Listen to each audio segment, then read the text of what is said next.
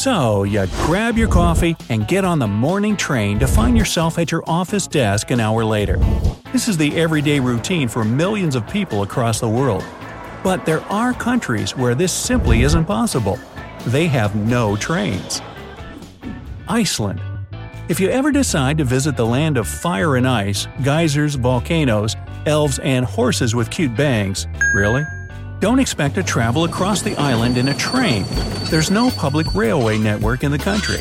In fact, there were some attempts to build railways here in the early 1900s to connect Reykjavik, the capital city, to Selfoss, the largest city in South Iceland, but they decided roads would be sufficient.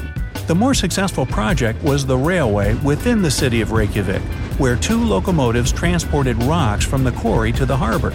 You can now see them at local museums. There was also a functioning farm railway at a dairy farm on the outskirts of Reykjavik in the 1930s. The car was used to carry goods around the property, but was abandoned some years later. So, why doesn't Iceland have railroads? There are three reasons the harsh climate, the small population, and their love of cars, which are the number one means of transportation in the country. Since there are more and more tourists coming to Iceland, the road from the airport is getting busier and busier, so, an idea has been introduced to build a high speed lava express connecting Keflavik International Airport and Reykjavik. It's still unclear if it'll get enough funding, though. Bhutan Halfway across the world is the country that measures its gross national happiness and whose temperatures are much higher than in Iceland. Still, there's no railway network in Bhutan. This time it all boils down to money. If you look at a map of Bhutan, you'll see mostly mountains and hills. Building railways here would mean digging tunnels and constructing high bridges. That's one super expensive project. Plus, the nearly 1 million people living in the country aren't evenly spread out, and most of them are constantly migrating. So, the money invested in the construction and maintenance of the railroad wouldn't pay off. Just like in Iceland, there are plans to build a railway network connecting southern Bhutan to India, but funding is still an open question. Andorra Andorra is a microstate located in the Pyrenees Mountains between France and Spain. You'll have to arrive at one of the local ski resorts with all your gear by car or bus from neighboring countries. But don't let micro trick you into thinking its small size is to blame for its lack of railways. Even Vatican City, the smallest country in the world, has a railway, which is less than a mile long. In fact, Andorra and Bhutan have one thing in common mountainous terrain. That's why there aren't and never have been railways here. In 2004, there was a plan to build an elevated cable metro system called Metro Aeri, but it was never brought to life. Libya Libya is one of the countries on the list that used to have a railway network, but is now train free. The first 250 miles of railways were built here by the Kingdom of Italy back in the early 1900s. By 1965, the lines had been taken to pieces. At the moment, a new railway line is being constructed to connect the largest cities of Ajder and Tripoli. But the process is slow because of funding issues. Ah, money again. Cyprus if you ever visit Cyprus, make sure to stop by at the Railway Museum in the village of Evrychou. You'll see models of the stations, wagons, photos, and other things that prove railways did exist here, but are now just history. Fun fact future Prime Minister Winston Churchill himself visited Cyprus and wrote that railway transport should be developed on the island. In 1915, the official opening ceremony of the 75 mile long track took place in Evrychou. But there was basically no cargo traffic, so the line was shut down just a few years later. The same happened to other railway lines. Roads took over, and train stations were converted into police stations and other municipal buildings. Malta. Here's another island state in the Mediterranean, and another great vacation spot where you can take a boat trip ride a double decker bus, or rent a car, but won't find any trains. There used to be one railway line here from Valletta to Mdina, but it wasn't economically viable and shut down in 1931. You can find some remnants of it as you explore the island. Now, public buses in Malta are pretty crowded, and the roads are busy, so a railway probably wouldn't hurt.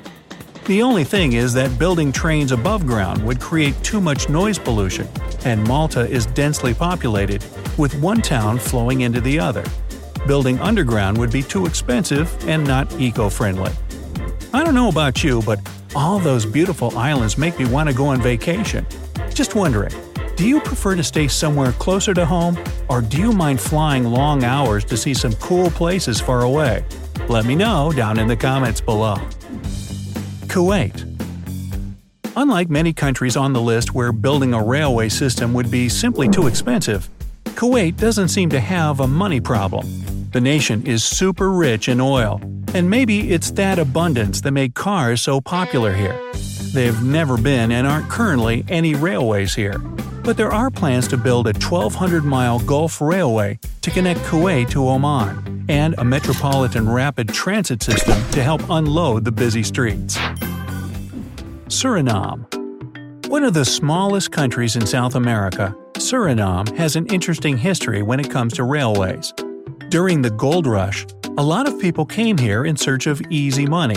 So, at the beginning of the 20th century, a single track meter gauge rail line called Lawa Railway was supposed to be built to make the gold fields more reachable. When it turned out that they weren't as rich in gold as people were hoping, they stopped the construction of the line. There are now plans to build a new line, but they still haven't started. There are more countries around the world where you won't be able to catch a train, Guinea Bissau, Rwanda, Somalia, the Polynesian state of Tonga, and East Timor in Southeast Asia, just to name a few. In most cases, railway construction is just too expensive at the moment, and most likely wouldn't be profitable, even if it were built. Well, if you love trains and can't imagine living in a place without them, here's a treat for you. These countries have the largest rail networks in the world. The US has the longest total amount of rails, about 150,000 miles of tracks.